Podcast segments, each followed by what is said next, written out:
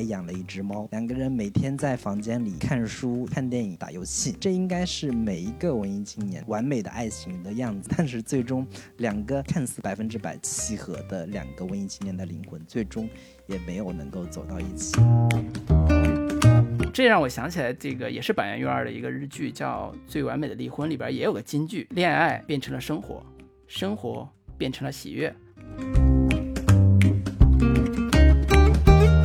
Hello，大家好。Hello，大家好，这里是准准风风乐乐坛，我是老卢，我是老林，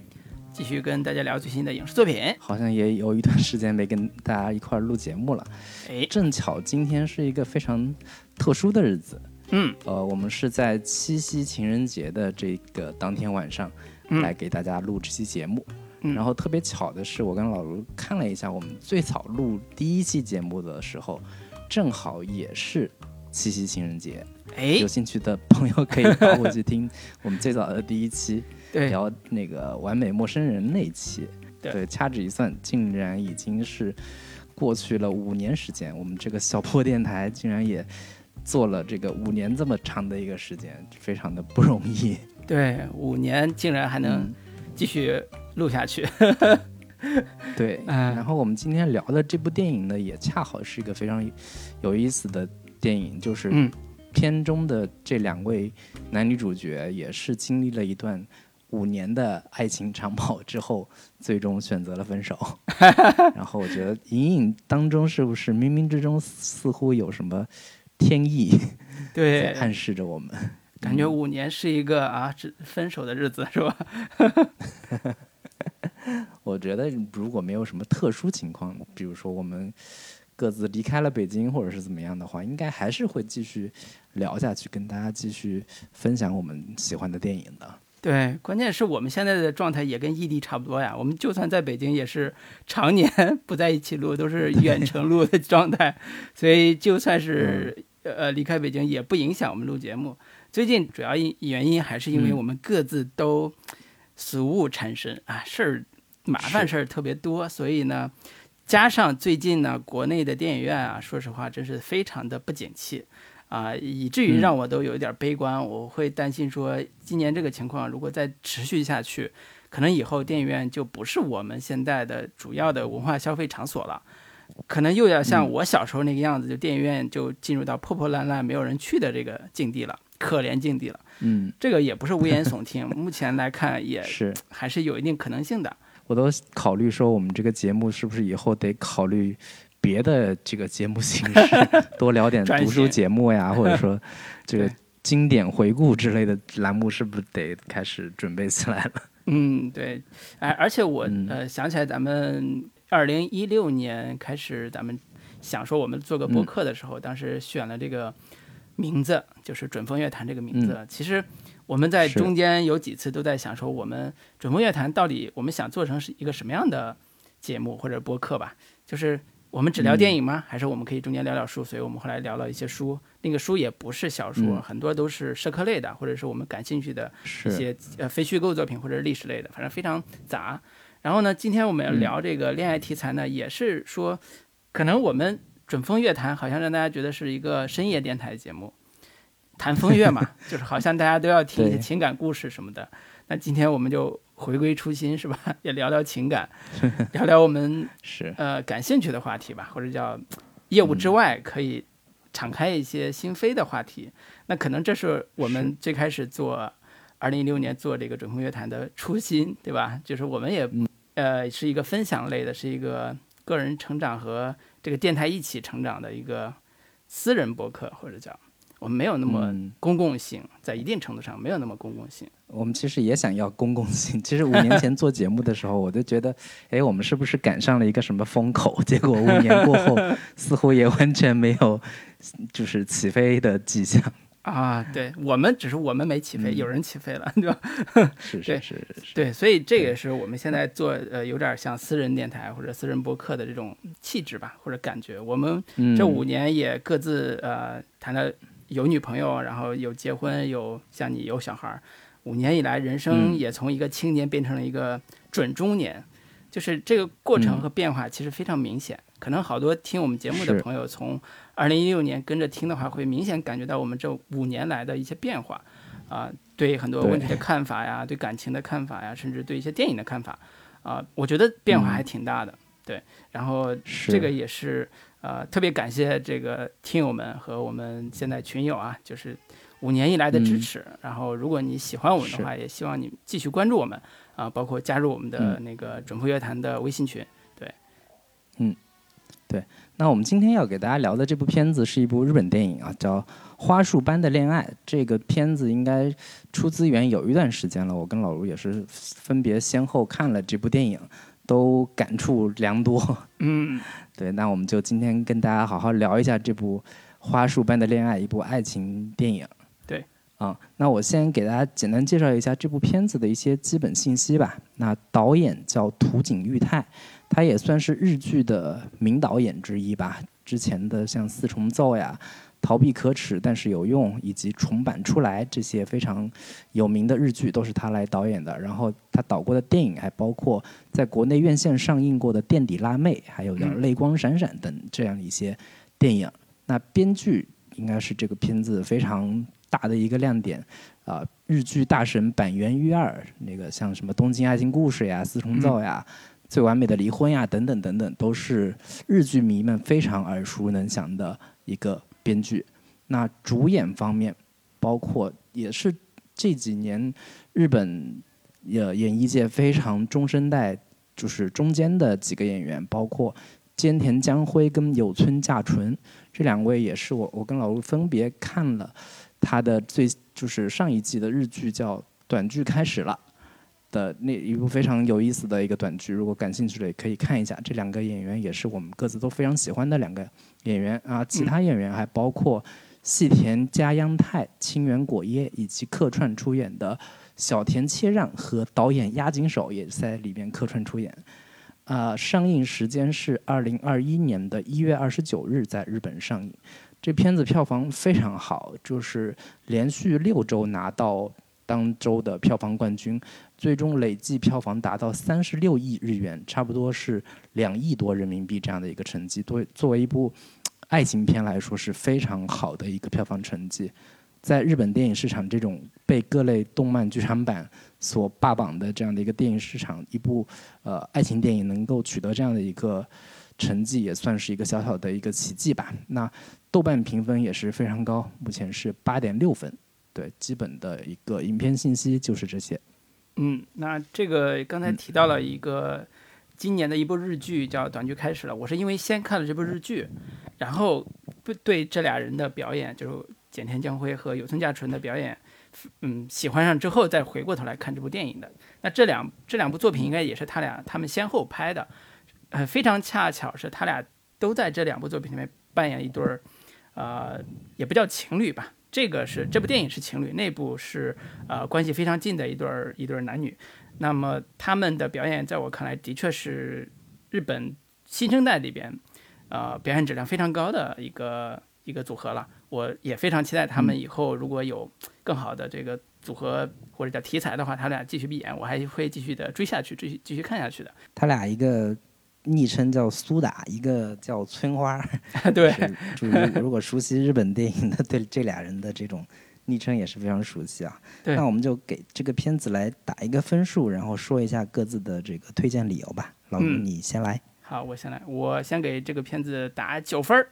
啊，这个豆瓣儿八点六分，完全掩盖不了我对它的偏爱。那主要原因还是有一个很重要的设定，就是啊。这里边的故事，爱情故事，《花束般的恋爱》这部电影里边的爱情故事，其实是一对文艺青年从大学时候相遇，开始找工作的过程中恋爱，在五年的长跑里边恋爱，最后终结的一个故事。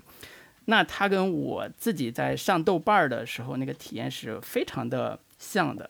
或者叫这是一部豆瓣定制电影，有龄恋爱纪录片。啊，这个是很多豆瓣网友都总结过的，就是为什么大家那么喜欢这部片子，就是因为我们身为文艺青年，我们怎么谈恋爱，好像这部电影都拍到了，而且都说清楚了，甚至我们怎么分的手，啊，可能也还不如这部电影 拍得好，啊，我们有很多遗憾在在恋爱故事里边。那么这部电影就是把我们年轻的时候，在文艺状文艺青年的时期怎么恋爱的，怎么分手的，以及因为什么而分手的这些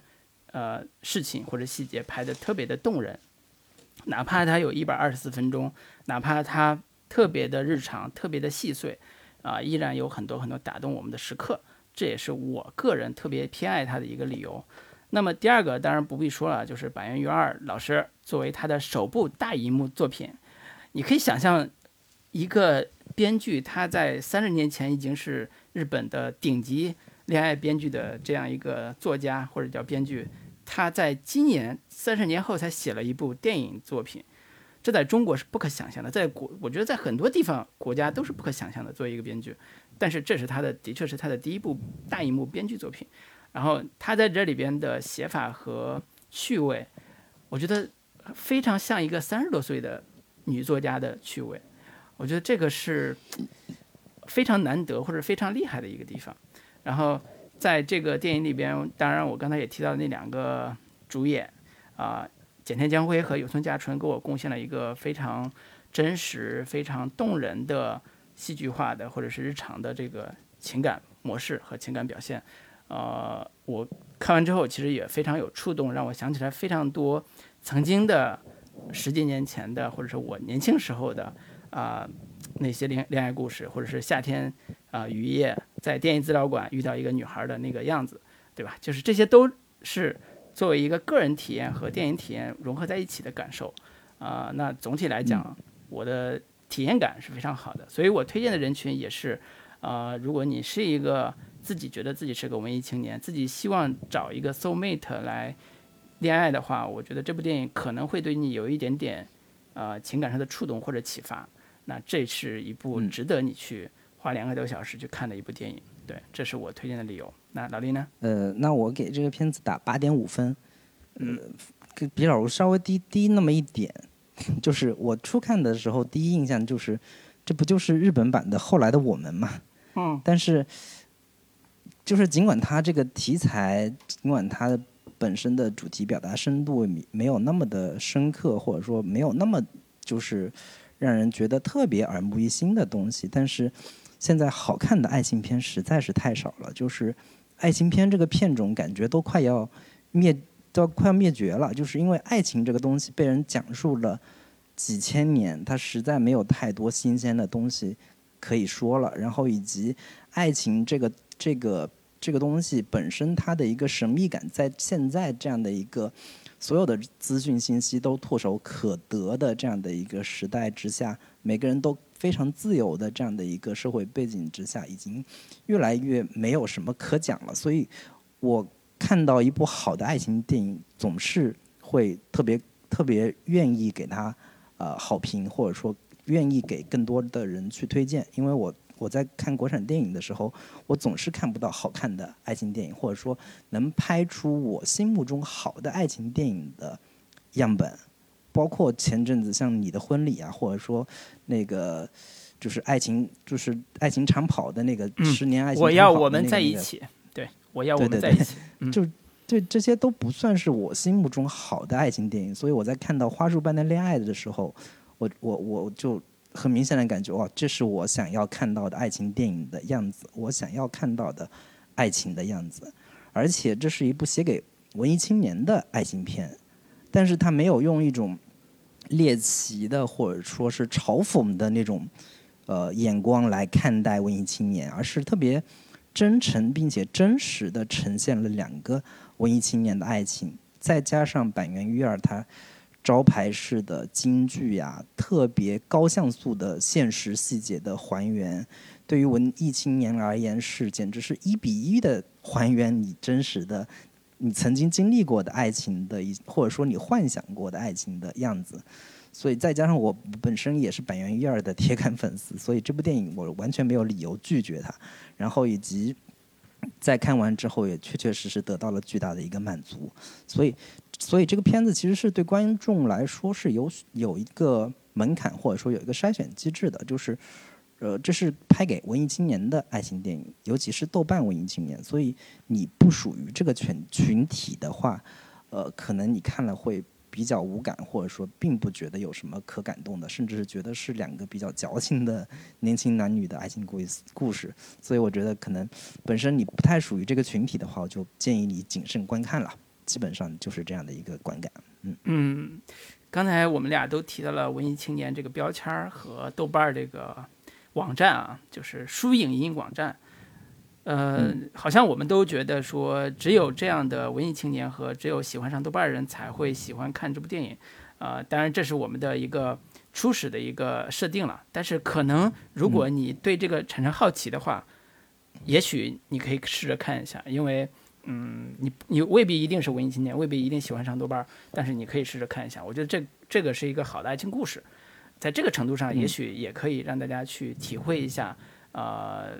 就是所谓作为文艺青年或者作为这样一个作品，它的一个特点。因为我自己也有一种感受是，嗯，我从大概零五零六年上豆瓣，到现在也有十几年时间了。呃，豆瓣也豆瓣本身也发生了天翻地覆的变化，呃，以至于我现在基本上在豆瓣是没有朋友的。就是所谓没有朋友，就是我不在豆瓣上交新的朋友，啊，也不会有所谓的像当年那么冲动的说我们在线下聚会什么的，也在豆瓣上也不会。所以这也是一个。时代的变化或者一个网站的变化，所以这是一个非常有意思的一个点，就是当年的文艺青年曾经是啊所谓的大学生这个阶段，或者是呃年轻人那个时期特别引以为豪的一个标签儿，引以为豪的一个身份，甚至说特别有灵魂感、特别有追求的文艺追求的一个代名词。但是现在它已经变成了一个呃中性化甚至贬义的一个标签儿，甚至是大家觉得说文艺青年就就代表着。与现实格格不入，代表着那些矫情，那些嗯不被大众所理解，自己认为自己很了不起的那种呃恶俗的一些品质啊，对，所以所以这个是一个也是时代已经变化了。我们现在今天我们俩都推崇说我们要让文艺青年看这部电影，但是实际上在听我们听众的听我们节目的很多听众可能。在这个时间点去想“文艺青年”这个词儿的时候，他第一反应是啊，就是就是那些矫情的人嘛？如果他如果他没有经过在十年前上豆瓣儿那个经历的话，他可能第一反应就是啊，这这这些人，对吧？就就上来就有一个比较明显的一个滤镜，对，所以这个可能在我们推荐的时候会有一个时代的变化，或者我们因为我们的经历，咱俩经历比较像嘛，但是如果在跟我们经历不太一样的，或者是不太熟的。呃，熟豆瓣的人的话，就就很难有马上觉得说你们俩推的这个电影，我觉得应该去看的这种冲动。那我们先从这个片子的，也不算优缺点吧，我觉得是特点，就是它的一个特色到底是什么？首先，其实刚刚我们都提到了文艺青年的这样的一个标签，甚至有人豆瓣网友评就是短评上说这是个豆瓣爱情故事，所以因此。应该也有很多豆瓣青年们对于这部电影里面所呈现出来的文艺青年们的交往方式，文艺青年们如何去对暗号，如何去连通彼此的 WiFi，是看这个片子是非常有共鸣的。所以这个片子，我觉得就是首先的一个一一大特色，我觉得可能天底下文艺青年都特别相似，都是通过。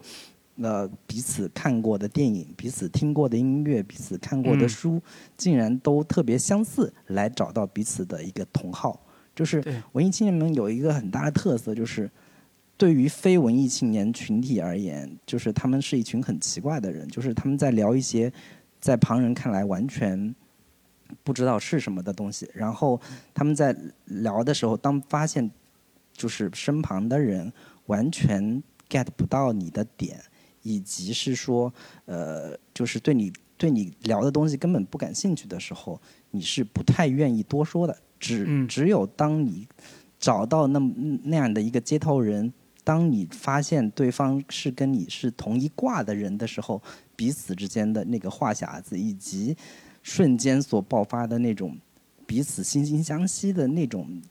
就是激情，是特别强烈跟非常令人这个怦然心动的。所以这片子是非常好的还原了这样两个人的这样的一个交往过程，就是我觉得我们可以先从他们最开始的彼此的认识过程开始先聊起。对。对对，刚才说的那个文艺青年的这个谈恋爱的特征，呃，用了那个对暗号，比如说现在还有连 WiFi，嗯，但是人家文艺青年不这么说啊，人家文艺青年说的是，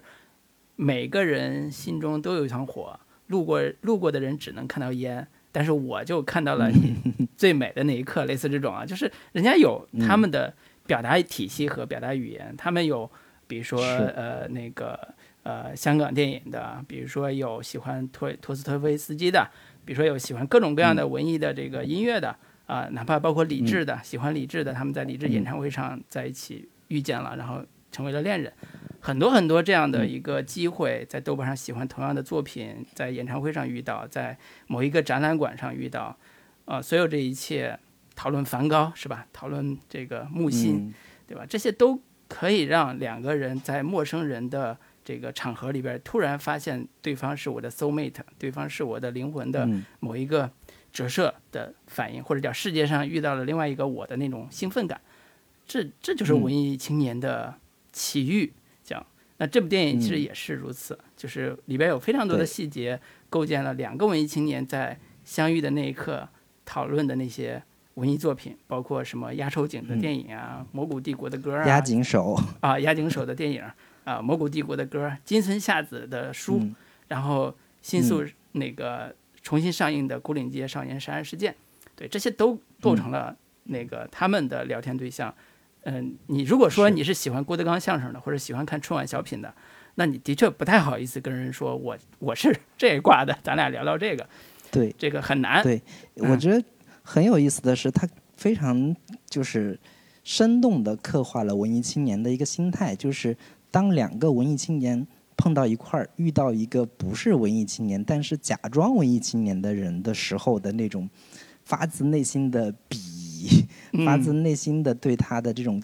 趣味品味的一个鄙视，就是那里面有一个非常有意思的情节，就是其实这俩人都是因为没赶上末班车，只好跟另外两个人到了一个地方先坐下来休息一下，然后那俩人就开始聊起来，说：“哎。”你你你平时看什么电影啊？然后那人说《肖申克的救赎》，然后这 两个人就在内心里翻白眼。这种这种大陆货还还好意思拿出来，就是装点门面。然后就是俩人在聊聊，就聊起什么真人版的这个《魔女宅急便》什么之类的。对对，然后他俩人聊的特别的投缘，对对。然后当那会儿就菅田将晖就发现说：“哎，那边有个人。”然后。那那另外那两个人完全不认识，那其实是就是押金手。然后，当当他两个人出来之后，那个女生有村架纯就告诉他说：“刚刚那是押金手吧？就是就是他那个意思是正常一般人全天下的人应该都认识押金手，怎么可能有人不认识押金手？就是这俩人的这种彼此，他们两个人连上 WiFi 的一个第一个信号，其实就是押井守，就是他们真实看到的这样的一个人，对对。所以这个故事的恋情的开始，呃，是一个特别普通的一个偶遇，就是赶不上末班车的一对年轻的大学生，应该他们那时候大三大四，然后呢，他们在呃晚上因为要那个找一个地方单独或者找一个地方先待着，所以就在那个地方开始一个呃刚才讲的那个四个人的对话那个场景里边，然后当他们开始。讨论到压车压井手的时候，马上发现彼此的爱好是那么的相似，然后相似到刚才举的金村夏子的书，然后各种电影，然后一起想去看的木乃伊展都没有看成，连这个都是相似的。然后两人就在那个小酒吧就开始有一个特别呃温馨的、特别浪漫的这种彼此认同的这个。桥桥段或者这个情节，就是文艺青年之间的盘道，就是两人各自从包里掏出现在正在看的书，然后翻开一看，哎，彼此特别默契的心领神会的微微一笑，然后说：“你最近在看什么书呀？”然后他说：“我在看石井胜二、枯江敏信、柴崎友香、小山田浩子、金村夏子。”其实我在看这部电影的时候，我我我会发现说，哦，原来我对于日本文艺青年现在目前的，就是最热门的，或者说最心头大号大，就是就是彼此特别认同的作家，或者说特别认同的乐队，特别认同的电影，其实我我我都有点不是特别了解了。就是我我其实生怕说，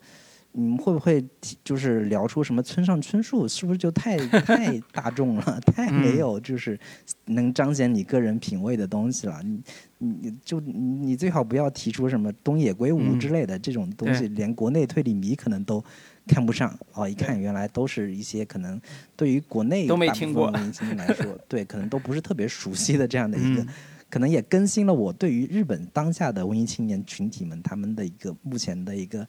观影观片或者说观观看演出的这样的一个新的一个信息吧。对对，然后这个也是二零一五年他们相遇的一月份吧，在冬天的时候，嗯啊，他们相遇的那个场景，呃，我相信好多文艺青年或者像我们同学身边的人在看到这种桥段的时候都会会心一笑，因为它特别像。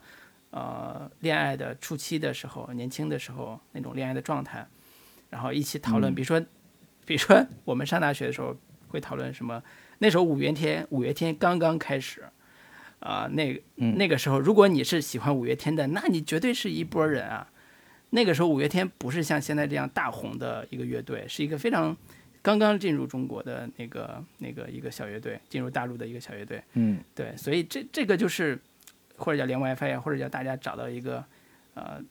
张张那个那个很多台湾歌手也是如此嘛，就是大家都有一些彼此喜欢、彼此认同的一些呃明星、歌手、艺人的时候，就特别容易聊得来。然后这个过程里边，我们看到呃他们两人的这种相处状态是特别自然的。呃，有村架纯的这个人，呃，有村架纯演的这个角色也是一个，呃，特别真实的一个状态。然后这种这种，呃，自然的演法也是我在看之前那部短剧开始了之后，呃，对现在的日本的这种，嗯，偶像式的或者是或者叫比较主流的吧，这种明星，嗯。的一个新的认知和新的看法，我我发现他们，嗯，特别有村架纯已经不把自己当明星的时候那种可爱是特别的，嗯，心让人心动的。对，我就夸一下女主啊，咱们可以继续聊剧情。是是是，嗯，对。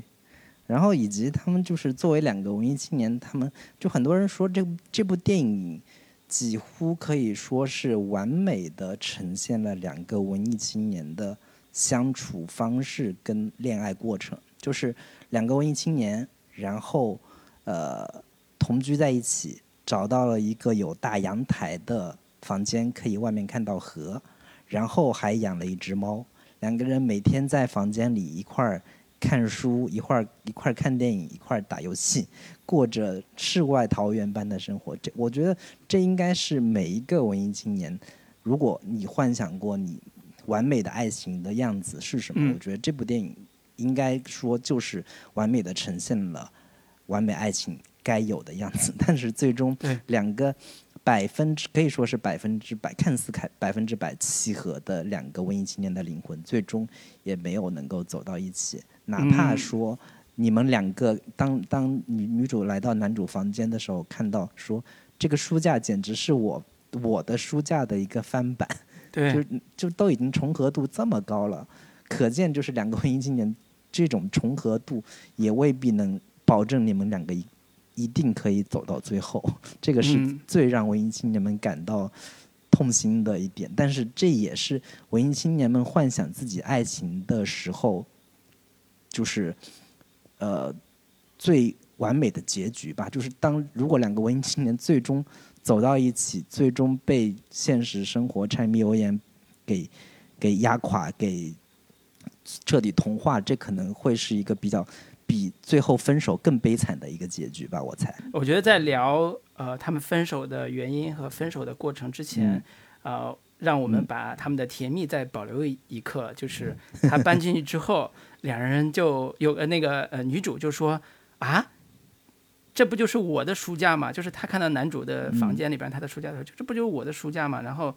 这一刻就让我想起来，二零二零年的时候，豆瓣上有一个人发了一个小短评吧，就是呃筛出你的书架或书房的那个那个内栏里边写了一段小小小的一个呃小的一个文字，然后被豆瓣儿官方转转载且做了一个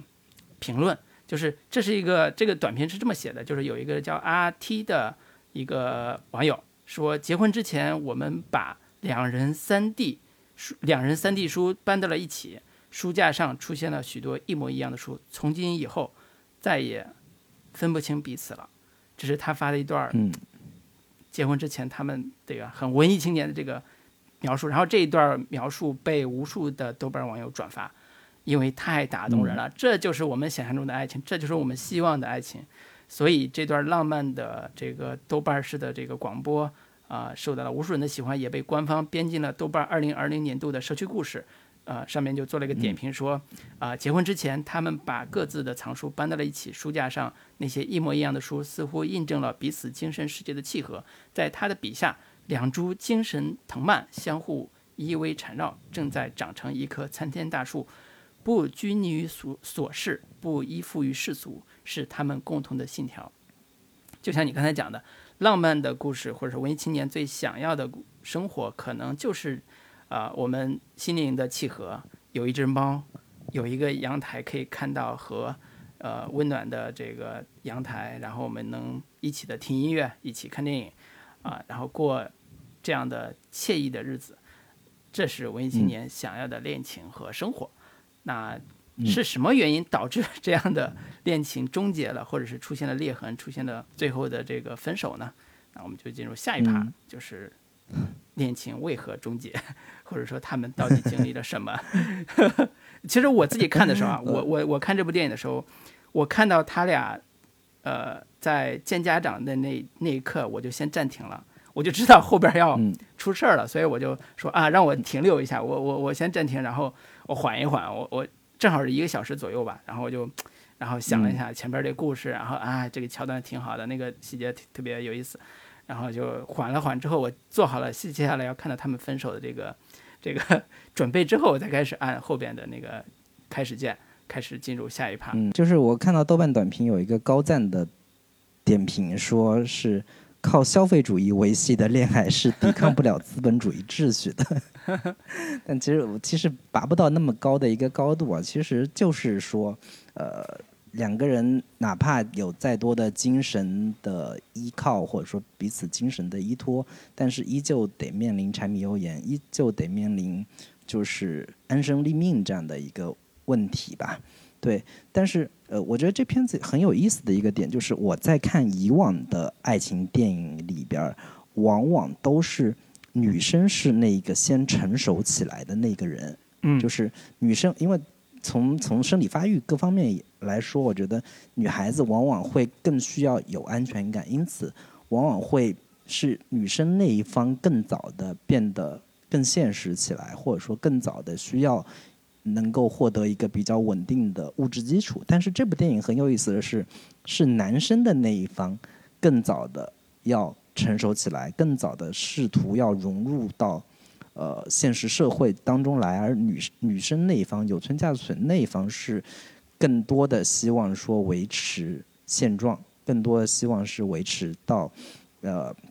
就按照现在这样的一个生活模式继续生活下去。其实这个片子里面有一个很有，就是其实是有有点点提示的这样的一个话，就是其实是菅田将晖跟有村架纯说，我希望我们能够一直维持现在的生活过下去，嗯我会尽最大努力把我们这样的生活给维持下去。但是最后发现说，想要做出改变的其实是更 更早的是那个男生那边。我觉得这个也是是让我还挺挺挺意意想不到的一个一个一个转变吧。对嗯我们看到大部分的爱情的悲剧都在毕业之后嘛，哈、呃我们上大学的时候有一个、呃特别有名的一句话是“毕业前让恋爱终结”什么的，大概那个意思吧。就嗯呃就是或者叫毕业前让我们分手什么类似这个意思，就是呃嗯。那个时候嗯两千年之后的那个那一代大学生可能很早也意识到说，呃当毕业来临的时候，我们终将各自纷飞嘛，所以我们就就呃学就学会接受这一切就好了，或者叫呃哪怕痛苦，我们接受这一切就好了。那这个电影里边也是在他们在呃毕业之后开始找工作这个时间点上，呃出现了两人各自的分歧，呃或者叫成长，或者叫变化。那男生一开始还是就是这个电影里边，呃简田将晖演的这个男主，还是一开始是以自己漫画的事业为重，就在家开始画那些呃收益非常低的这种漫画，然后一直想靠这个以此为生，但是很快就发现这个很难，所以不得不走向了这个工作的这个或者叫走向社会，然后开始打工或者做销售啊，就往这个方向走了，也就是慢慢的开始放弃自己当年的文艺的爱好，以至于到了工作特别累的时候，他只想玩手机上那边那种特别无聊的。啊，消消乐，消消乐，对这种游戏，但是他的女朋友其实这时候依然喜欢看他们上大学时候的书，喜想和他一起去看电影，想参加各种各样的展览，甚至想去看《牯岭街少年杀人事件》。但是日益繁忙起来的这个这个上班族，这个男男生就开始变得世俗起来，或者叫变得对当年的自己或者当年的生活有一种割裂感。他觉得这些事情跟我。在工作上努力获得呃价值相比，或者获得报酬相比，都是呃次要的，呃，他要负起这个责任来，他要承担起未来的一个责任，所以就变得跟之前的文艺青年截然不同的状态了。所以这种变化其实就像你说的，跟我们之前看到的大部分的恋爱的戏的写法是不太一样的，因为大部分的都是毕业之后，女生先成熟了，然后男生还在玩游戏，还在打魔兽、打和平精英、打这个 DOTA，。然后恨就是觉得他不上进，所以要分手啊。大部分的都是这样的，但是这个这个不是。但是你说这个有多新嘛？也不是。其实那个好莱坞那个《拉拉烂》的，就是《爱乐之城》，写的也是说女生有自己的梦想，一直在追求，但是男生很快的陷入到一种世俗的呃消费主义的或者叫资本主义的这条路径，就是开始做一些毫无追求的一些大俗歌。然后挣钱，嗯啊，就是这种没有追求的人生，让女生觉得说你偏离了当年的自己。我爱的是你曾经那么有追求的你，而不是现在你挣了钱，但是是啊大俗歌的这个时代的你。所以，嗯呃，你如果说好像是因为男生穷，好像是因为什么贫贱夫妻百日哀这个这个话去总结，呃，这俩人的分手的话，我觉得，呃，就片面了，或者叫简单了，嗯啊，因为道理人人都懂。你你说这些话，我就刚才说了，我们早年也知道说恋爱那个毕业了之后就分手，这个有什么可说的呢？不就是这样吗？但是电影永远是以情感，永远是以真实的情节和情感去打动人的，它不是以说教的方式去告诉你道理的。所以这部电影牛逼的地方或者厉害的地方就在于，它非常细腻的去展示这两个人在各自呃的心态变化的时候。他们俩怎么相处的，以及在分手那一前后是怎么去认知他们这段感情的？我说这是他们后半截写的特别特别好的地方。我觉得这个这个故事有一个非常有意思的一个视角，就是它其实是通过双人双视角来呈现彼此各自，其实就是前面都是两个人共同视角，嗯，但是当他们的感情发发生裂缝，或者说他们彼此。无法搞懂对方的时候，这个时候故事开始有两个视角来来回切换了。嗯，就是他们各自通过自己的内心独白来讲述说，我已经搞不懂这个人到底在想什么了。嗯，其中有一次是当男主那个忽然跟女主提说，你有没有考虑过以后结婚的事情？然后女主在内心独白里面说，三个多月没做爱的情侣。现在忽然要聊结婚的话题，他到底在想什么？我已经搞不懂了。嗯，然后男主就说：“都已经毕业这么长时间了，他还想要维护维持校园恋爱的那个感觉，我真是搞不懂他到底有没有考虑过我们的未来。”类似这样的话，就两个人各自开始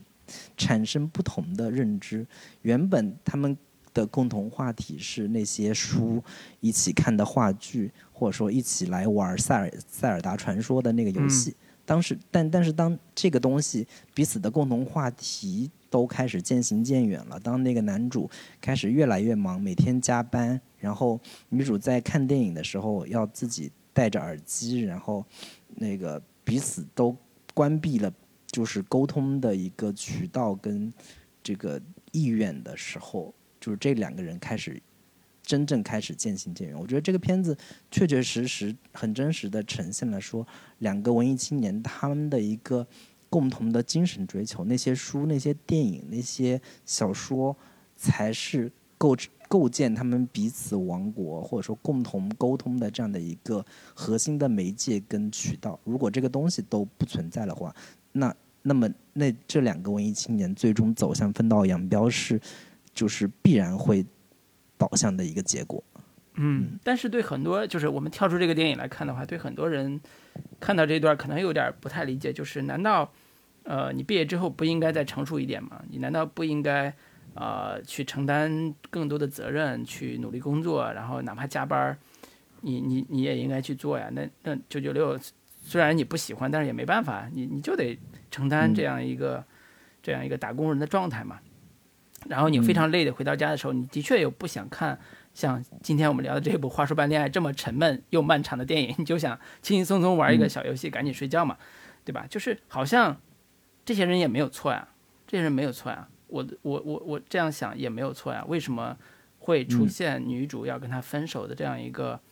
状态呢？就是我我不知道有多少人会有这个想法，甚至说有多少人会觉得这个男人，这个电电影里边的男主并不并不是。呃，或者很同情他，就是他没有错，他只是做了他正在做的事情，但是没有被女主所理解和认可。对，所以这里边有一个可能跟电影的主题没什么特别大关系，但是我自己觉得在理解这部电影里边很重要的一个点就是，我们怎么看待这个男主的变化，以及他的变化到底是呃值得认可的，还是说呃是变质了。就是这就或者叫应该对这段恋情的变质负责的这样一个观点，对，我不知道你是怎么看这个问题。我我其实是这么理解的，就是可能对于绝大多数大部分女生而言，一个男生要考虑跟你结婚，然后非常努力的工作上进，然后可能甚至已经开始准备攒钱买房子等等的，对，出于特别现实的这方面考虑，其实是对于大部分女生来说是一个。很有安全感的事情，总比每天还沉浸在玩游戏也好，沉浸在看各种各种漫画、追各种就是电影、话剧，我觉得要要比这些更有，呃，就是更上进，或者说更有让人有安全感一些。但是我我自己理解是这么理解的，就是嗯，对于女主而言，她对于一个与自己百分之百灵魂契合的人而言。他的期待或者说他的预期是不一样的，我觉得他们各自可能后来也不不也都找了新的男女朋友嘛。那当女主找了一个新的男朋友，那我觉得那个人肯定不会像是菅田将晖演的那个男主是那么一个文艺青年的一个状态。其实他们在后来就是重逢的那那场戏里面，也也也已经呃就是。展现了这一点，就是那个男的肯定不是像菅田将晖那么一个人，所以他对他的期待或者说对他的一个呃心理的预期就不会像是对于菅田将晖那那样的一个一个状态。其实他们应该说是各自找了新的人，然后用自己的品味、用自己的趣味，慢慢的影响和感染或者说改变对方，然后就是。形成就是简单说，就是两个人都是百分之百，但是你找另一个人，你对他没有那么多预期之后，你会在另一个人身上彼此慢慢的融合，最后达到百分之七十五的这样的一个一个最终的一个效果。那我觉得最后可能会呈现出来的这样的一个百分之七十五，比要比两个都是百分之一百的这样的一个人。或者说，我对你而言，你是曾经那个百分之百的人，你变成百分之九十五，变成百分之九十，都是我不能容许和认可的。我就是这是这是这样的一个心理期待。我我觉得我某种程度上，或者说某种意义上，我是特别能理解和认同的。对，我不知道你是什么样的一个一个感受。如果我跳出电影来看。呃，简简田将辉演这个男男性的角色的话，我会觉得，嗯，他的选择没有错。就是如果你要跟一个女性呃成家立业或者结婚，做出一些承诺的话，对未来做出承诺的话，那的确需要他在现实生活中要负起一定的责任，去努力工作，哪怕这个工作可能你不喜欢，但这个是呃你需要去承担的一些责任，呃，除非你已经。这个所谓的走向漫画家这条路上，你已经非常坚持，你可以抛弃任何东西，嗯，对吧？你你可以抛弃任何东西的时候，你当然可以以此为代价去承担你想要的这个自己的价值。如若不然呢？可能就像男主一样做这个选择。但是换个角度说，我发现他俩的危机很多来自于呃没有交流。这个没有交流，跟他们最开始的那种很兴奋的去分享彼此喜欢的这些文艺作品相比，是特别的反差特别大的。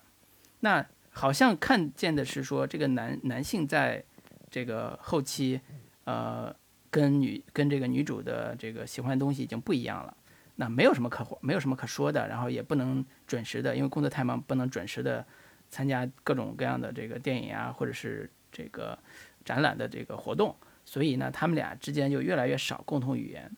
那这个可能简单一点说，好像是一个所谓亲密关系的一个呃不能维持的一个状态，就是男性并没有很明确的去维持和女性的和他的伴侣吧，和他女友之间的这个关系。那这个是所谓的很冷静的，我跳出来去看这个这这个故这段故事的时候，会发现男人如果他有错的话，那错的点就在就在这儿。你工作是很忙，但是需要花一点时间去维持和女友的关系。但是我又特别特别理解这个男性，或者叫管简简天将辉演的这个角色，在那个年龄他表现出来的那种状态，在他看来，我为了这份工作已经付出我很大的努力了，我已经没有心思或者没有那种热情，再去像以前那样去爱一部文艺作品，去看一部电影，我的热情已经被消磨掉了。所以是。我的努力只能让我们现在过这样的生活和成成为这样一个状态。我的热情已经被很多东西都消磨掉了。那这个时候，其实他们感情最危险的时候。所以这个时候，女女主的选择和男性，呃，男主极力挽留她的两段冲突吧，或者两段求婚，我都是特别感动的，因为我这个时候特别能带入这个男生在。那样一个心情下努力去挽回的时候，所表达出来那种情感，就是好像吵着吵着，就男主男男主说：“那我们干脆结婚好了。”女主说：“啊，你就是这样跟我求婚的吗？”就是他们两个人对未来的规划是不在一条统一线上的，所以这个时候的冲突，我是觉得作为。我自己看的时候，我是特别心疼的，因为他就特别像我当年的自己，你知道吗？像你当年二十三岁的时候，二十四岁、二十五岁的时候，刚刚开始工作两三年，然后努力的工作，然后有一个女朋友，你特别想留住她，你也知道自己在这个社会上拼的已经非常头破血流了，你特别想留住他，你可以想任何的承诺告诉他说，你一定能过得更好的，你跟我在一起吧，我向你求婚，我现在可以跟你结婚。但这时候女性的思维方式反而非常的。冷静或者非常的有她的顾虑，就是你这样的状态，我怎么可能跟你在一起，还要结婚？我觉得这是不可能的。所以我在这部作品在刚热播的那那段时间，就上上个月的时候，我看到豆瓣上有一些女性的友邻会发这样一个，在他所谓的告白或者求婚的那个帖子上，呃，在那个截图下面会分析为什么这样的求婚是打动不了女性的，或者打动不了里边的女主的。就是就是因为，呃，他特别忽略了，呃，女性在那个时间点上的情感的需求，呃，以为自己做到了足够好，那女性就会嫁给他，但实际上不是的。我觉得这个就是一个，嗯，特别特别重要的一个，呃，情感历程。我我我为什么这个片子到后边我自己看的特别的感动或者特别的打动我，也是因为这个情感历程我也经历过。啊，非常的痛苦，非常的难受，然后非常的，甚至说有点不堪。但是这就是一个男生在那个阶段所必须要经历的一个，或者叫很难很难避免的一个困境。这困境，这个电影竟然能写的这么的真实，那么的自然，而且最后还能把它圆回来。所谓好聚好散，最后还能让一个看电影的人能真的真正的被温暖到。我觉得这个就是一部好的作品，对。我自己的理解啊，那听听老林的。对，对我我我我大部分认同你的这样的一个说法，但是稍微有一点不太一样的就是，我觉得今天江辉的这样的一个就是上进或者说努力，其实并不完全是因为女主的一个就是对她的一个推动。就是往往就是我们可能年轻的时候，刚刚提也提到自己的遭遇啊，我觉得得慎重 这个发表意见。就是呃，往往都是因为觉得女生可能会更多的需要安全感，所以我要更努力。但其实从菅田将晖他的一个就是行动逻辑而言，我觉得更多是自我的一个推动，就是他自己在经历了种种的一个，就是社会上就是种种社会的一个呃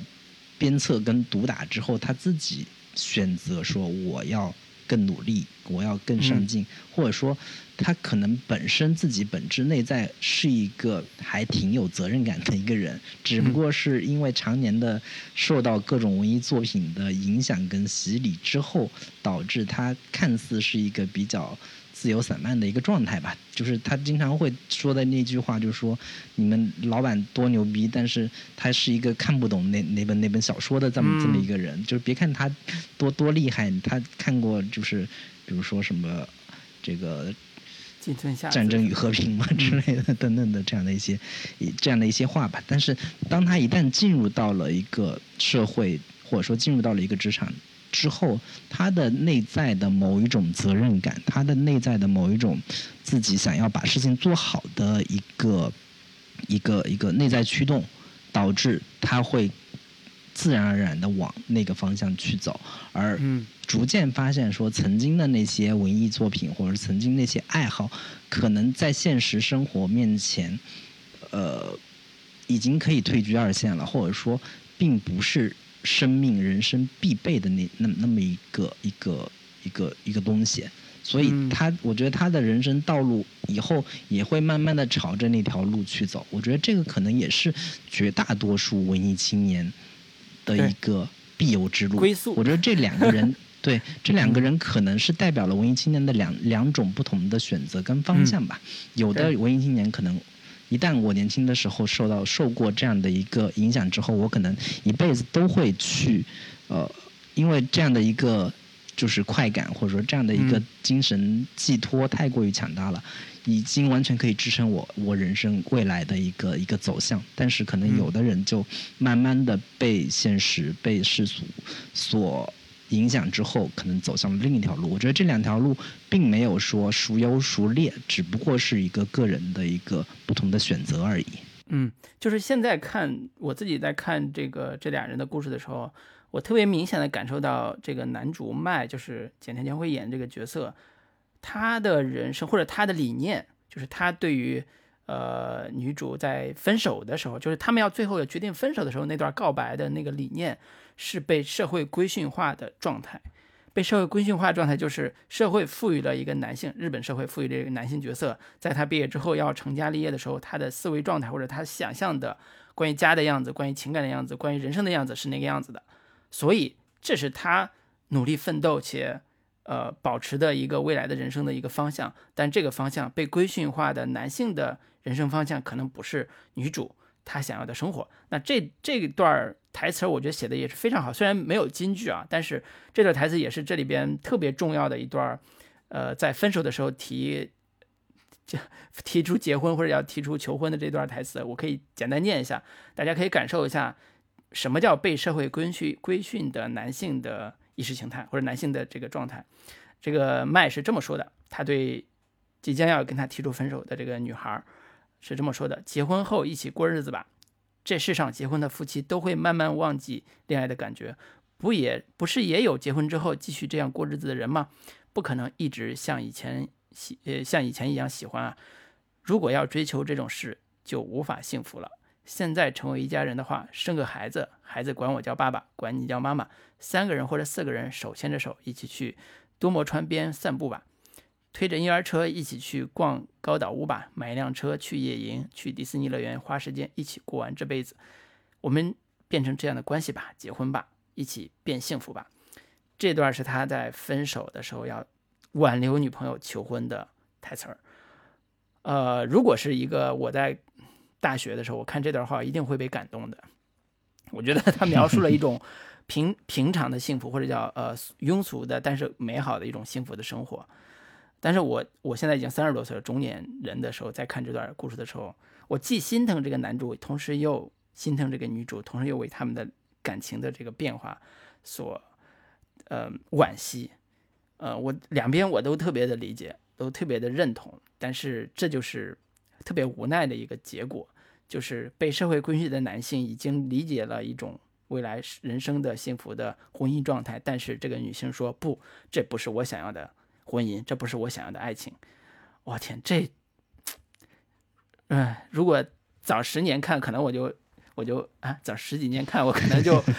也能明白，对，可能对，真的会泪奔，可能那时候就能动动若观火，或者对情感突然就豁然开朗，忽然被点悟了，就就有那种感觉。但是，哎，就是这这这也不可能，其实是。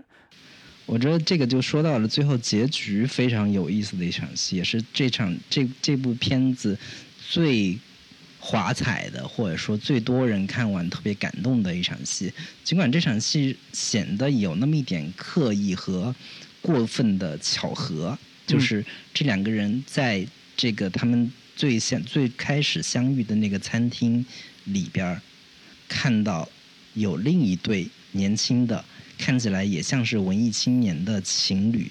在复制着他们曾经的爱情模板。就是两个同样都是特别文艺青年装扮的，然后穿着白色帆布鞋的，然后两个人也在彼此交换着互相看过的书，然后互相开始就是打探彼此的爱好、彼此的喜好的时候，就像是看到他们曾经过去的那个影子的时候，两个人都忽然绷不住了，就是因为看到曾经彼此的那种美好的。爱情的状态，也最终促成了，就是彼此更坚定的觉得说，还是分手吧。就是最终的走向的归宿，其实是每每一代文艺青年们都走过的必由之路。我觉得这场戏 其实是，尽管显得有那么一点点刻意跟巧合，但是确确实实是是白元一二非常。精彩的或者说非常精妙的一笔，也是非常催泪和让人感动的一场戏吧。嗯，对，这场戏是点睛之笔，呃，不费一句话解释了男主为什么在这场求婚是失败的的理由，就是很清楚的点出了说男主你的执念其实是失效的，或者叫你们的感情的最后的那段回忆，呃，还是把它留给过去吧。就是那种感觉，就是曾经他们也那么美好的在一起相遇过，在一起谈天说地，然后找到灵魂伴侣一样的兴奋，像是奇迹一样遇到了世界上的另外一个我。但是五年之后，他们再坐到这个小小酒馆面前，变成了这样一个马上要分手的状态。他们都知道过去发生了什么，他们如何走到了今天这一步，只是这个男性不太愿意承认，不太愿意接受。嗯，但是在这一刻。他已经很清楚的知道过去我到底得到了什么，我到底失去了什么。对，这个是嗯很很很厉害的一个写法。就是因为我我以我们自己谈恋爱的历程来看啊，你很难释怀的，哪怕你分手的那个阶段是非常难释怀的。但是这部电影里边，在这一场戏里边，就完成了一个最高点的，就刚才说的求婚表达的这个爆发到瞬间释怀的这个人物状态。呃，通过一对小年轻在他们旁边那对儿那对对话，嗯，达到了这样一个释怀的状态。我觉得，嗯，就是戏剧性的这个弧线的转变之大和之巧妙，是这场戏的华彩的部分。所以你看他，当他这场戏完了之后，他们一起又走在他们第一次呃，就是没赶上最后一班车那条路，然后一起去吹着晚风在在走的时候，其实已经是非常释怀了。已经在互相打趣，在在聊天什么的之类的，我觉得这个写法是非常厉害的一个写法。对，可能很多人只是看到了说啊，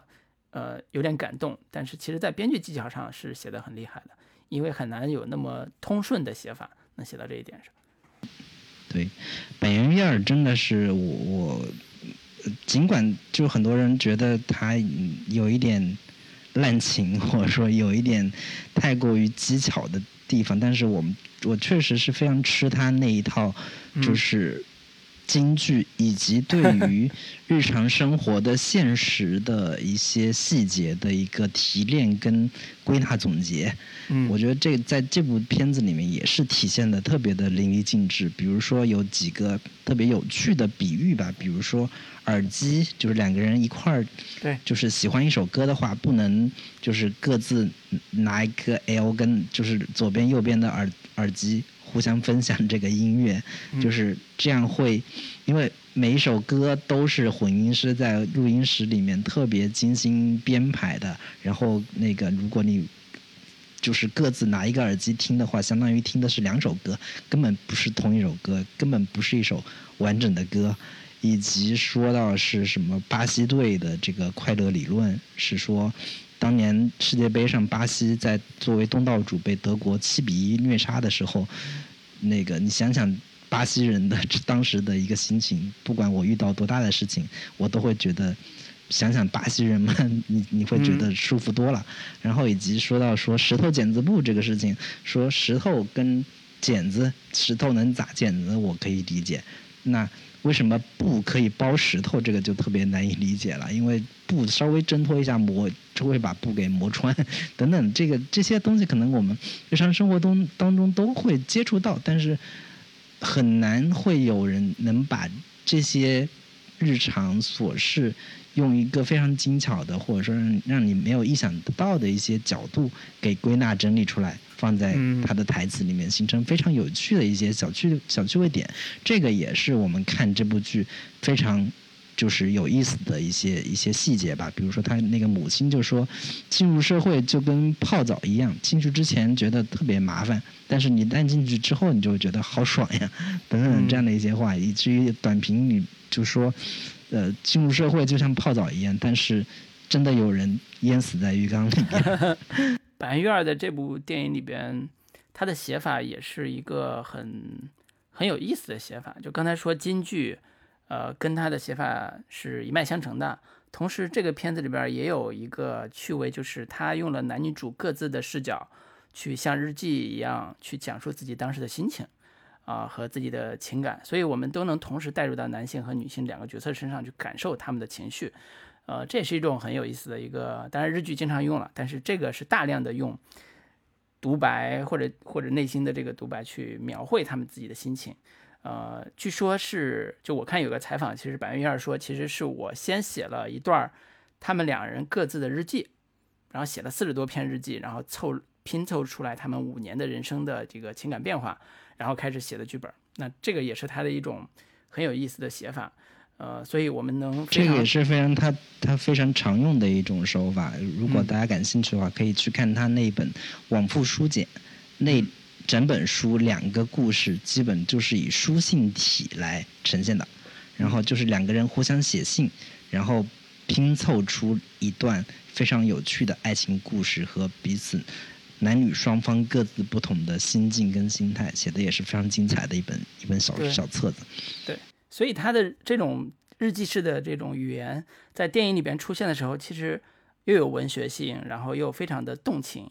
呃，但是又不矫情。可能我们接受了这样一个方式之后，一点都不觉得矫情。比如说他那个里边有几段情感是这么描述的，我大概念一下啊，就是有一段是他那个女主第一次去他家，然后头发淋湿了，然后男主就拿出那个吹风机替她吹头发，那那个桥段，那个桥段。啊，我觉得是以后可能很多恋爱片会模仿的桥段，非常的细腻的那种情感。然后这时候女主的话音就描述了这样一个情绪，她说：“窗外不停下着小雨，雨丝被暗黄的街灯切成一段一段。啊，边听着雨声边看她的画，她特别害羞，会感冒的。”他这么说着，从浴室拿来了吹风机，电吹风的线刚好能够够到。他开始帮我吹干头发，感觉有什么要开始了。我心脏跳动的声音盖过了吹风机的声音。这是那段女主的内心独白，然后非常细腻的表现了一个刚刚认识不久的一个去到人家里边的一个女生的心态，然后这个情绪非常的微妙。然后最后结尾的时候也是一样的，就是最后结尾两个人各自挥挥手要假装没看到一样告别对方的时候，啊，然后同时话音也出来了，男主的呃那个话音就是就回到家，然后开始嗯抱着自己猫开始话音，然后他说今天碰巧遇到了。前女友，魔古帝国停止活动，潇洒的夜晚电波完结，今夏金村夏子的金村夏子荣获芥川奖，对这些事他是怎么想的呢？然后就是这样一个很简单的对他们过去曾经都喜欢过的一些文艺作品和节目的一些轻轻的怀念。然后女主也是如此，她说今天偶然碰到了前男友，第一次去他家的时候，他帮我吹了头发，那天也在下雨，烧烤烤饭团很好吃。公寓附近面包店的那对夫妇现在怎么样了呢？还能买厕纸吗？这些细节全部构成了他们恋爱的所有的经历的那些美好的部分。呃，非常多的动人的细节，让我们在这部庸长的一百二十四分钟的毫无跌宕起伏的 这部电影里边，感触到了那些非常真实的、非常自然的这种情感。相对比而言，我觉得今年还有一部国产片、国产电影，就刚才提到过的《我要我们在一起》，其实跟这个今天我们聊的《花束般的恋爱》是一个类型题材的，都是恋爱片，都是一个所谓的恋爱我觉得绝大多数爱情电影的基本模式就是恋花束般的恋爱。或者说，尤其是偏文艺型的爱情电影，基本上就是这样的一个模式。包括后来的我们也好，包括刚刚提到的我要我们在一起也好，甚至包括好多好莱坞电影，那个和萨默的五百天，嗯，也是这样的一个基本模式嘛。对。但是我，但是我我喜欢呃，我喜欢这部电影的一个很重要的原因就是，呃，他最后的两个人分手之后是没有任何的拖泥带水，特别的干净利落。特别的没有像后来的我们那种彼此重逢之后，然后这个哭天抢地，然后再续前缘，然后甚至特别狗血的安排一段在。同一个旅馆里边，然后老婆打电话过来，还要躲着，让他躲到躲到地上，就不要被被人发现，就等等的这样的一些，就是充满了怨念、充满了不甘心的这样的一些情节，其实是在这个故事里面完全没有，就是彼此挥挥手，云淡风轻，就是美好的回忆都留在记忆里边就好了，就是。因为彼此明就是心知肚明，这段爱情已经结束了，就不要再有任何的这些拖泥带水的东西。我觉得这个这种态度或者说这样的一个一个方式是我比较喜欢和欣赏的。我觉得可能也是因为我们各自年纪到了像你现在这样的一个阶段，会 产生的一个这样的一个心态吧。嗯，对，我记得后来的我们在那部电影，我们也做了一期节目嘛，然后好多到现在前段时间还有影。就是评论啊，在喜马拉雅上评论上去评价当时我们对这个电影的一些态度的看法。我记得有个人就说那意思，好像就是说我在那个片子里边的态度太过极端，好像我对那个他们的多年之后重逢出来的那个状态是特别不满意的。我觉得他们的感情在那个阶段已经终结完之后的那个、那个、那个重逢是特别不合理的。但是好多人说你的情绪是不是太过激烈了？对我，我的确承认在那个时候我的情绪是非常激烈的。但是我又找不到一个更好的情绪去表达我到底想要的东西是什么。那这部《花束般的恋爱》就是像你刚才讲的，就是其实多年来的那个情感可能在这个时候已经释怀了。如果你还纠结的话，那你得想想到底是谁的问题。我见过很多人在呃恋爱长跑完之后，在很多很长一段时间里边，三五年之后还在纠结当年为什么他要跟我分手。我觉得这个事儿，嗯，很多原因，一种是叫自我 echo 太强，就是自己自己的那个叫什么自我太太大了，就是他觉得好像天底下人都欠我，好像我就应该被人。不应该被人分手一样那种那种状态，还有一种就是他没有成长，就他理解不了说为什么当年他被分手，或者为什么要别人拒绝他，然后他自己为什么在这个些年里边依然还在坚持曾经我跟他是最天下最最般配的这种想法，我觉得这些都可能是跟自我这个恋爱的状态和情绪有关，那这也是这部电影可能在一定程度上能够嗯给我们的一个答案，就是在。你理解到他两人为什么会分手的时候，那他俩的过去都变成所有的过去变成花束般的美好的回忆，那这种这个恋爱的终结是一个好的 happy ending，是一个好的结果。如果再坚持下去，那可能真的是不会好聚好散了，就是得撕破脸了，就得就得有非常难堪的一面出现了。但是他们非常好的去处理了那段时间他们的情感。我觉得这是一个恋爱电影应该真正给我们的东西，就是我们哪怕受过恋爱的伤的人，哪怕现在那个所谓的孤寡这个年轻人，在看这种恋爱片的时候，还是要有对恋爱的一些向往和想法和习得的一些体会。这些体会是应该是美好的，而不是呃某些所谓现在的我们经常在微博上看到那种大撕逼、大这种所谓非常难堪的这一种这种场面。我觉得是，嗯，我自己觉得是非常讨厌的。我我其实对对那种地方那种那种东西我是非常讨厌的。对，所以这这是一部好的电影的一个点，也是它的最后的一个恋爱的终结的这种处理，呃，非常温暖，而且非常的治愈。可能，嗯，有点浪漫化，但是这是一个浪漫的爱情故事，所以我可以接受。甚至连那个谷歌谷歌地图的那个美好的那个瞬间，像奇迹一样被定格在。谷歌地图上，他俩的影子，我觉得也是一个非常浪漫化的一个处理，呃，也是一个非常美好的一个一个一个形象吧，或者一个符号，对，所以这是一个在板垣育二的世界里边，可能这是一个非常普遍的一个现实，嗯，也或者一个呃浪漫情节处理，就是他笔下的浪漫爱情，可能就是这个样子的，他他他喜欢的就是这种。我让你们感受到一种真实的，但是有浪漫的情绪和情感，对，所以这是一个他的写法。相比较，我刚才再多说一句，就相比较我们国内的这部二零二一年五二零上映的这部《我和我要我们在一起》，其实它是一个特别抓马的。它它虽然根据一个呃一个网友的一个长帖，与我十十年长跑的女友明天要嫁人了，根据这样一个帖子改编的电影，也是。改了非常多，大概有改了七八年吧。但是这部电影竟然改出了一个特别抓马的生死恋一样的戏剧性非常强的一个爱情故事，导致很多网友对这种改法是不满意的。他觉得我当年为被那个帖子感动，就是因为它特别真实的反映了我们那个阶段的爱情的细节、爱情的生活。但是这部电影又把它赋予了一种更加戏剧化的、更加冲突异常激烈的生死的一个冲突。那这种。包括关于父母的反对啊，包括这种分开生死决裂啊，类似这种，就其实，呃，在一定程度上，或者很大程度上改变了我们日常的爱情细节和爱情消失的这样一个呃成因，或者是这样一个趣味，所以它又变成了另外一种大俗套的所谓好像天底下人都应该为之感动的爱情故事，反而像花束般恋爱，其实我个人觉得，即便在国内上映，它也不会有特别好的票房，因为。这个电影，这个电影的爱情模式本身，它没有那么戏剧化，它也没有那么的有所谓的像像像那个什么前任这样的，有让你爆哭的这个 这个这个趣味，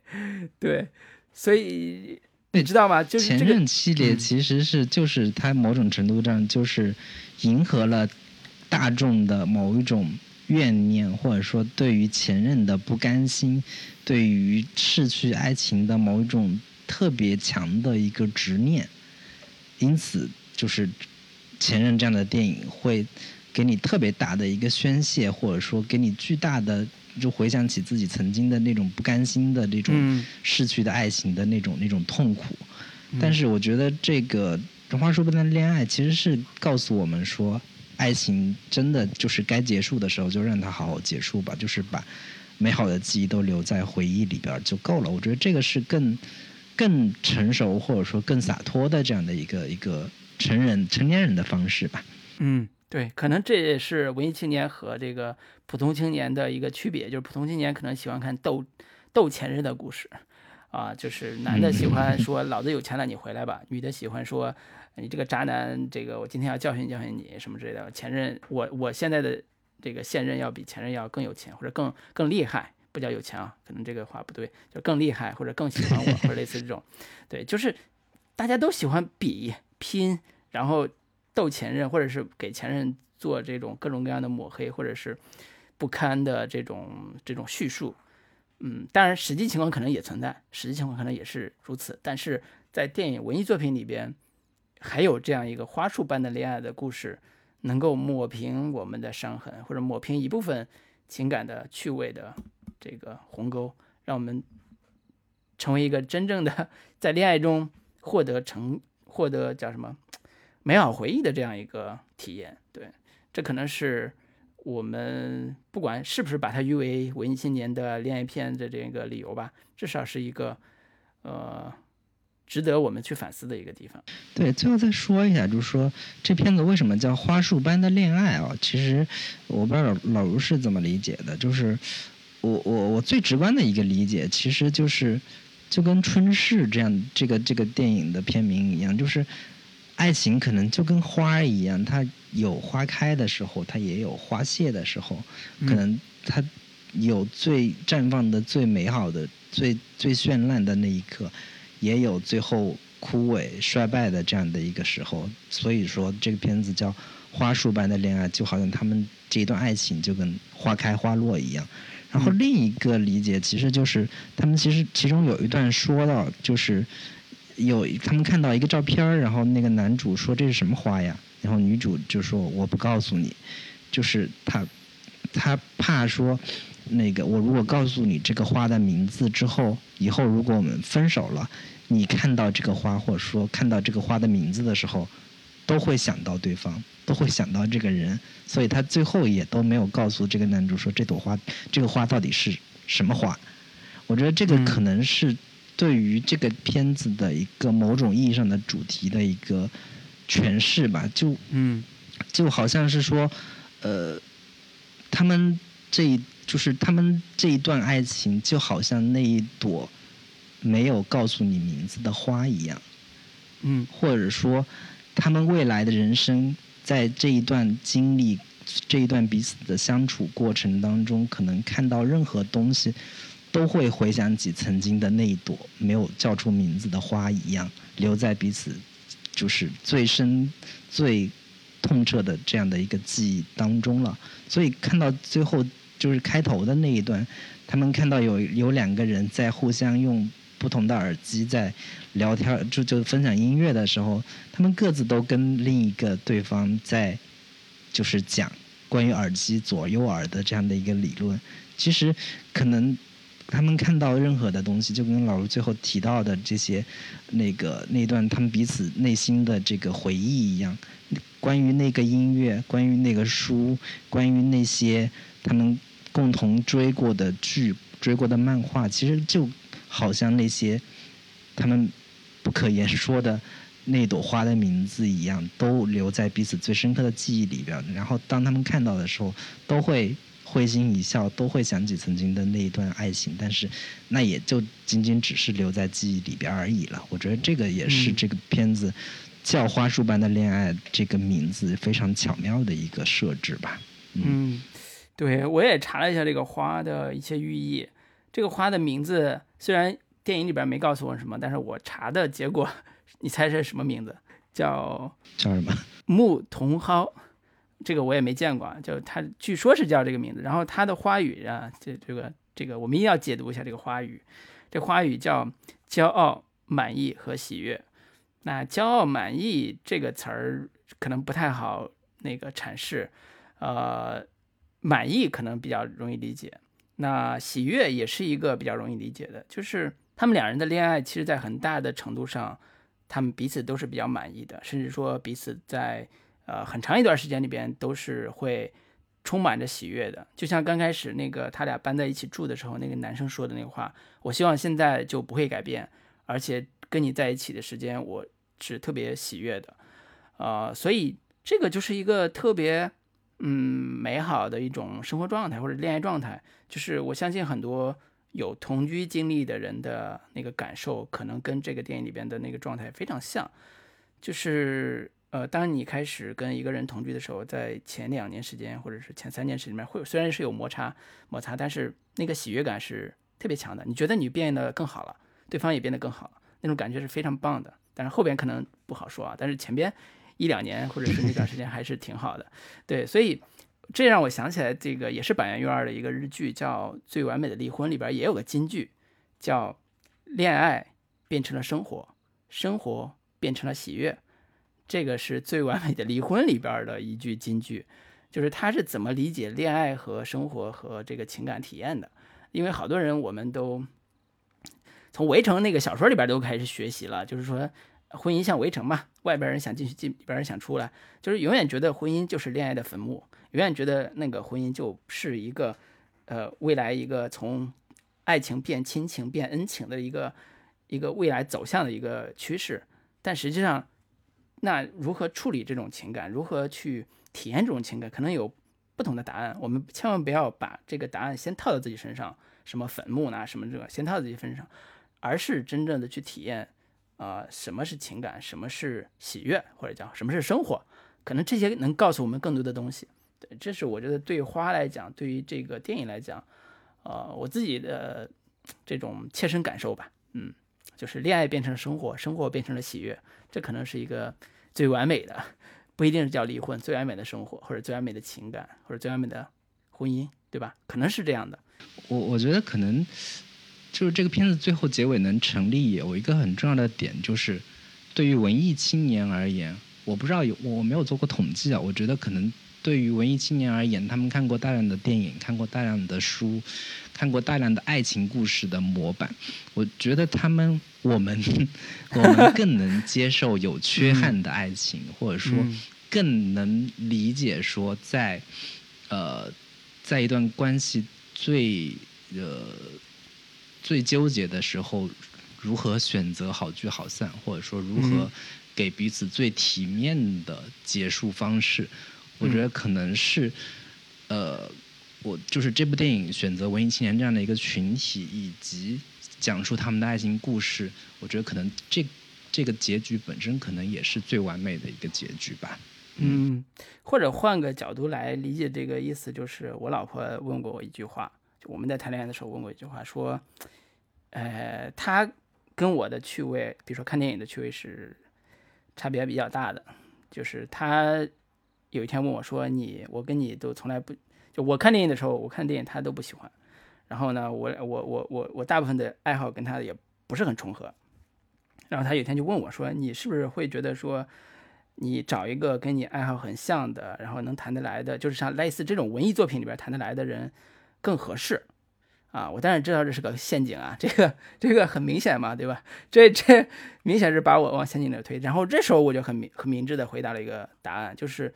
如果我要跟人聊文艺的话，那我跟老林就跟老林聊不就完了吗？我现在要的是一种生活，我现在要的是一种生活，我跟你在一起是一个生活状态，就是生活的喜悦的状态，对吧？就这个也是一个文艺青年处理自己情感和生活的一个逻辑，我自己的逻辑。叫我，我在有一段时间很明确的感受到，我特别不想跟文艺青年谈恋爱，因为我有时候会觉得文艺青年有一种叫我比你知道的更多，我比你爱好的更高级的这种趣味，会特别的压抑。我这种描述当然有点过分了啊，但是会有那么一点点叫，好像你不文艺了，好像你不够再往上走一点文艺的路径，你就。被会被对方给压下去的那种感觉，这可能是一个今天我们聊了那么多，鼓吹了那么多文艺青年的这个嗯趣味，但是有时候我们也得反思，我们是真的是喜欢的文艺的什么，或者叫我们真正爱的文艺的什么，或者叫我们自己身上的那个文艺到底是什么的这个状态，是我们应该有的，是我们不要去矫情的，不要去让对方也好，让恋人也好，让那些。喜欢我们的人也好，去误解的，呃，我们当然追求美的东西，追求艺术的东西，追求让我们心灵更有滋养的东西。但是我们同时应当反思，我们要更加呃明确这些东西，我们应该怎么去表达，怎么去去和人相处，而不是产生一种非常明确的鄙视链，非常明确的这种鸿沟，让别人觉得说你就是。文艺青年，所以我跟你是不一拨人，或者我是文艺青年，我跟你们不一拨人。然后我在看一个小段子的时候，我发现有一个那个作家写的一个小一个一个段落就特别特别有意思，就是就库切写的说，呃，他描述一个人是个文艺青年，然后他是怎么想谈恋爱或者想招女生喜欢。他说，呃，那个男的他走到哪儿口袋里都会放一本诗集，有时候是赫尔德林的，有时候是里尔克的，有时候是。巴列霍的，在火车上他卖弄的把书拿出来，全神贯注其中，这是一个考验。只有非同一般的女孩才会赞赏他所读的作品，才会在他身上看到非同一般的精神。但是火车上没有一个女孩注意到他啊，这个是一个弄巧成拙的一个故事了。但是实际上，在一定程度上会把我们在呃年轻时候二十多岁的时候那种文艺的状态做一个呃做一个叫什么批评，就是包括我们自己也需要反思的，就是我们有时候在包装自己的时候，可能需要了解一下自己的。不管是叶公好龙也好，或者是自己的趣味啊，或者是自己的方向也好，是不是真的是自己所想象中的那样？或者再呃跳出一点来讲，也许这个电影里边的男主他是一个不是真正的文艺青年，但是这个是假的啊。这电影里边的确是一个真正的文艺青年那个样子，但是有的人不是呀。我们现实生活中有些人是假文艺青年，他只是为了讨女孩欢心，或者是找女朋友方便，所以就这样的。但这个也是一个，现在也不好使了。对，现在也不好使了。对，所以这也是一个，如果我们把自己当成一个文艺青年，我们依然坚持我们，比如说我自己上豆瓣，我坚持自己是文艺青年的话，那我们得需要拿出我们自己文艺青年的本领或者态度出来，告诉大家，我们就是文艺青年。为什么我们要做这个电台？是因为我们是文艺青年，我们喜欢做我们自己喜欢做的事情，哪怕我们现在你有了孩子，然后孩子嗷嗷哭。晚上八九点钟、九十点钟，我们还在录一期情感电台节目，对吧？一个电影节目，是，对吧？也是因为我们是完全带不来任何的收入，对，一毛钱没有，对，而且我们还做了五周年，所以这就是文艺青年在做的事情啊，这就是一个是。文艺青年在在坚持的东西，对，文艺青年就爱做无用的事情，并且标榜自己这种无用，对，所以我我有时候在想，呃。这也是一个身体力行去表达自己态度的一个地方，呃，也许文文艺青年已经被污名化了，也许这个大家都不看好，说文艺青年有什么标签，甚至文艺这个标签，你现在在在朋友圈或者发一个特别文艺东西，大家觉得说你装什么装啊，对吧？已经不像以前那样那么受欢迎的时候，那我们是不是还愿意做一个文艺青年，或者做一个文艺中年，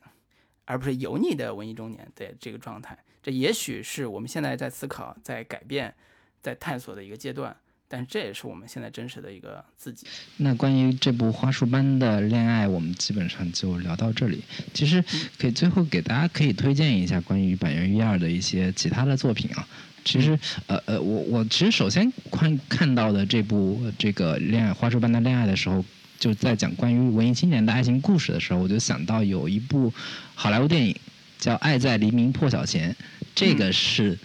更早之前的讲述欧美文艺青年们他们如何对暗号的，呃，这个特别标准的爱情电影嘛。他们也是在旅行的列车上看到对方列车上有另一个姑娘在看一本书，然后他那个那个男生就彼此发现，哎，好像彼此看的是同一本书。我觉得这个电影也是在讲。另一种文艺青年们爱情故事的一个一个范本吧。那回到这个本源约二的这个这个编剧的话，他也是我特别喜欢的一个日剧的一个编剧。他基本上每出一部剧，我都会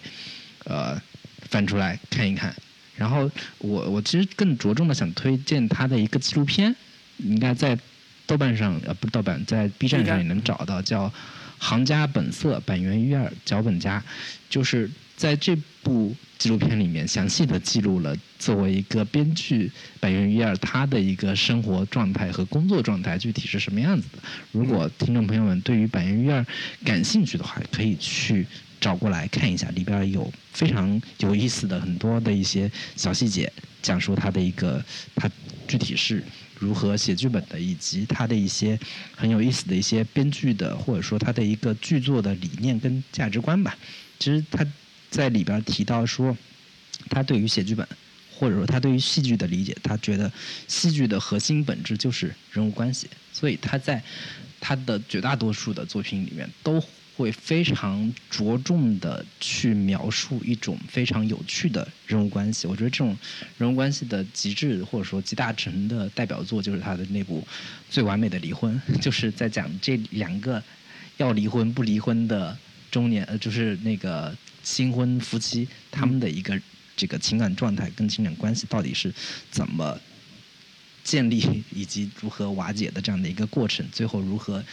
最后产生羁绊的这样的一个过程吧。然后我看这个纪录片里面，他提到了一个很有意思的一个他的一个剧作理念，就是说，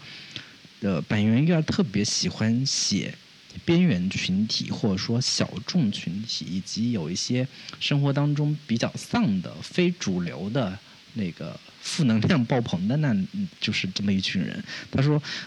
我想写给小少数派写故事，我想鼓舞那些活力值只有百分之十的人变成百分之一百。就是他说，呃，鼓舞百活力值只有百分之之十，然后变成百分之一百的人。”有很多，但是我想让那些是负值的人先达到零，让负五的人先变成百分之三。我觉得这个也是可能呃很多看日剧多的听众朋友呃比较熟悉的这样的一个一个呃就是创作理念吧。就因为其实在国内，我们绝大多数的影视剧都会倡导说我们要。写更主流的人群，或者说我们要正能量，尽量不要写太多太丧的东西。但是，可能对于板垣月而而言，他更感兴趣的是那些呃呃更被主流排斥在外的，或者说更边缘的、更小众的那么一群人。我觉得这个也是我比较欣赏的他的那样的一个创作状态。然后我自己看过的板垣月儿，我们之前也聊过他的。四重奏，然后《东京爱情故事》也是我很早之前看的。我现在如果重新再，我现在重新再拿出来看，也会常常有常看常新的这样的一个状态。我觉得也是一部可以作为爱情爱情故事的一个非常经典的模板式的，风靡了亚洲一整代人了，以及包括现在重新再回看当年的他们，包括那个呃铃木保奈美的。着装的装束也是有非常复古的一个这个时尚的这个这样的一个质感在的，以及包括看他那个写的二零一零年写的《母亲》这部戏，其实他很擅长从一个呃在被主流所排斥的，或者说被主流所认为是一个坏人的这样的一些人，他们内心到底是怎么想的？《母亲》这部剧就是在讲一个。虐待孩子的一个家暴孩子的这样的一个母亲，她是如何一步一步变成她那个样子的？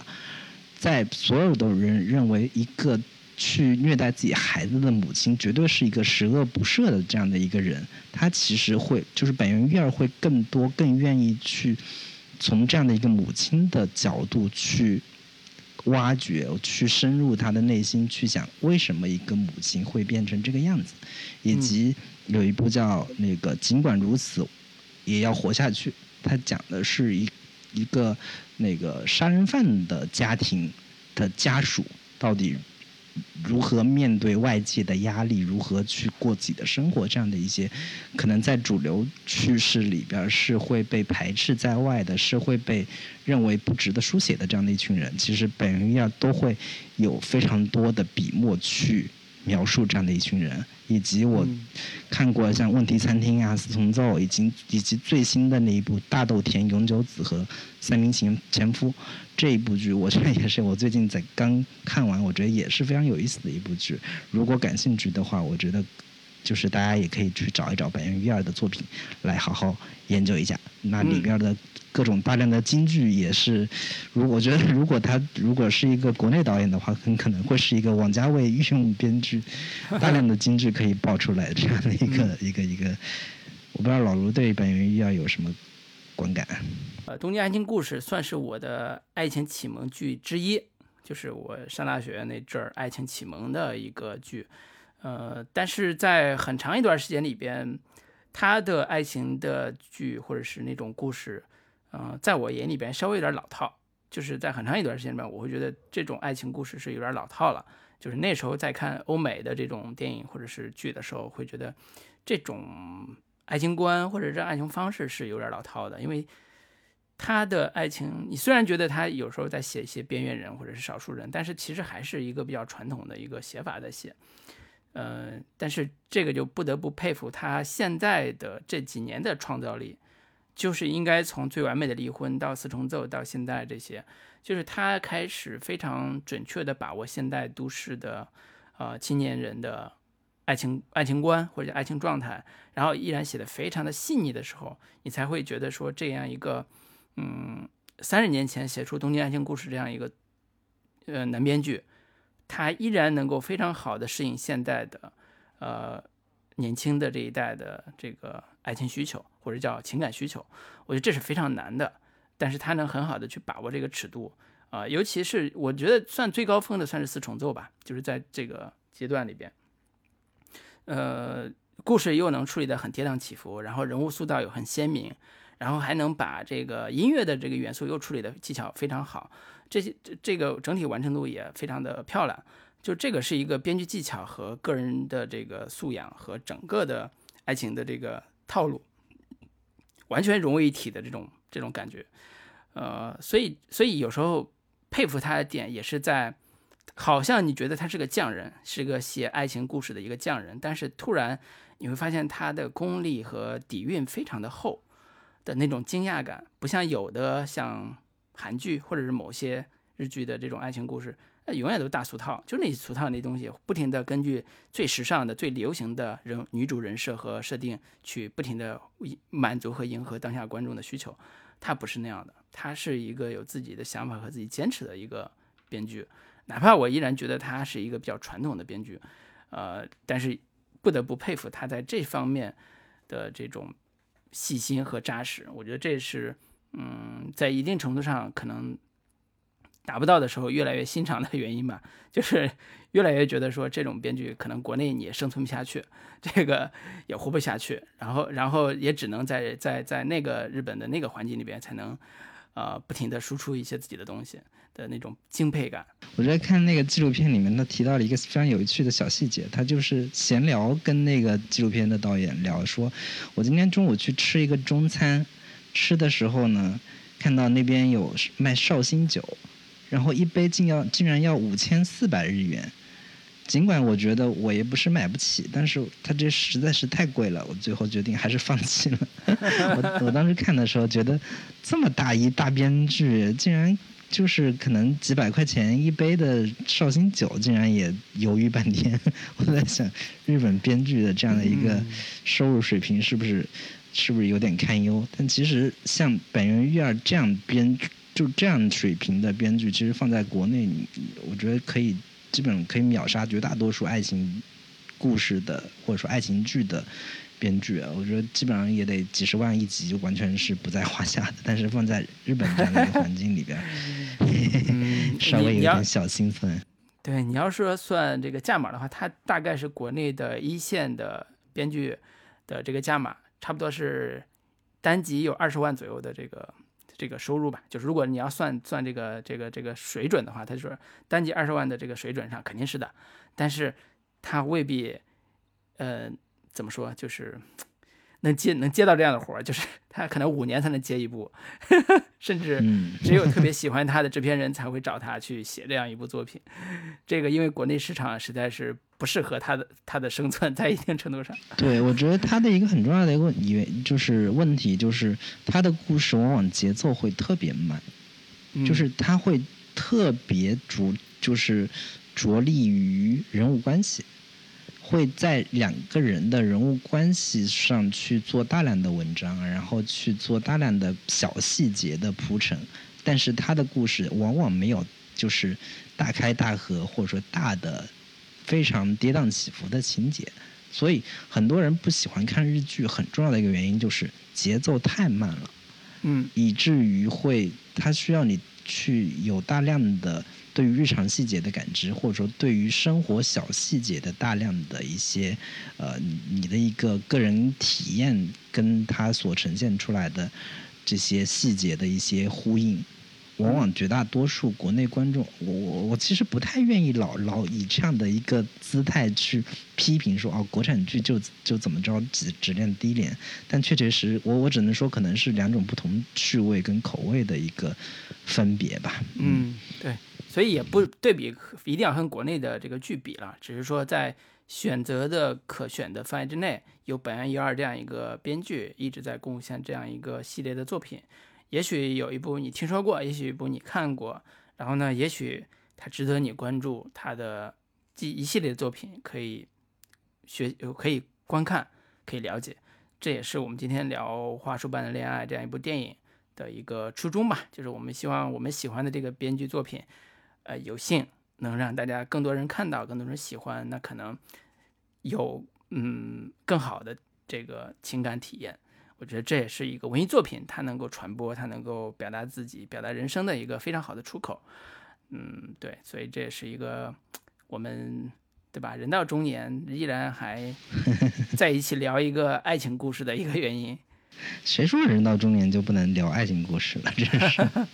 对对对，包包括板垣瑞二他在写《大豆田永久子》那个剧的时候，其实也在讲中年人的爱情故事，依然可以充满了。肥皂泡一般的美好的一些色彩，就是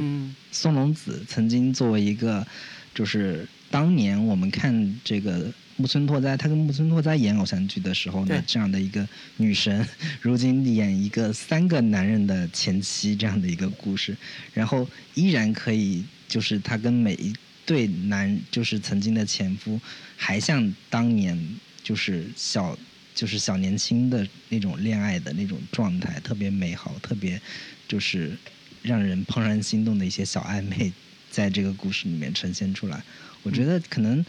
对于爱情的理解，或者说对于某种嗯，其实就像这部电影一样，其实嗯，爱情本身，我觉得可能到了不同嗯。就是你，你不管你到了哪什么样的年纪，到了什么样的阶段，可能对于美好爱情的某种想象，或者说曾内心是否曾经还依旧还保留着对于爱情的美好的样子的一个有一个完整的形态，可能对于一个人的心态，呃，保持年轻，或者说对于一个人生活在这个世世界上。还能有一些美好的一些幻想，我觉得是一个很重要的一个支撑点和载体吧。对我觉得，哪怕人到中年，依旧可以欣赏美好的爱情，依旧可以回味，或者说依旧可以去在美好的爱情故事里面去想象人生中美好的东西。我觉得这个也是一个能保持一种更更健康、更。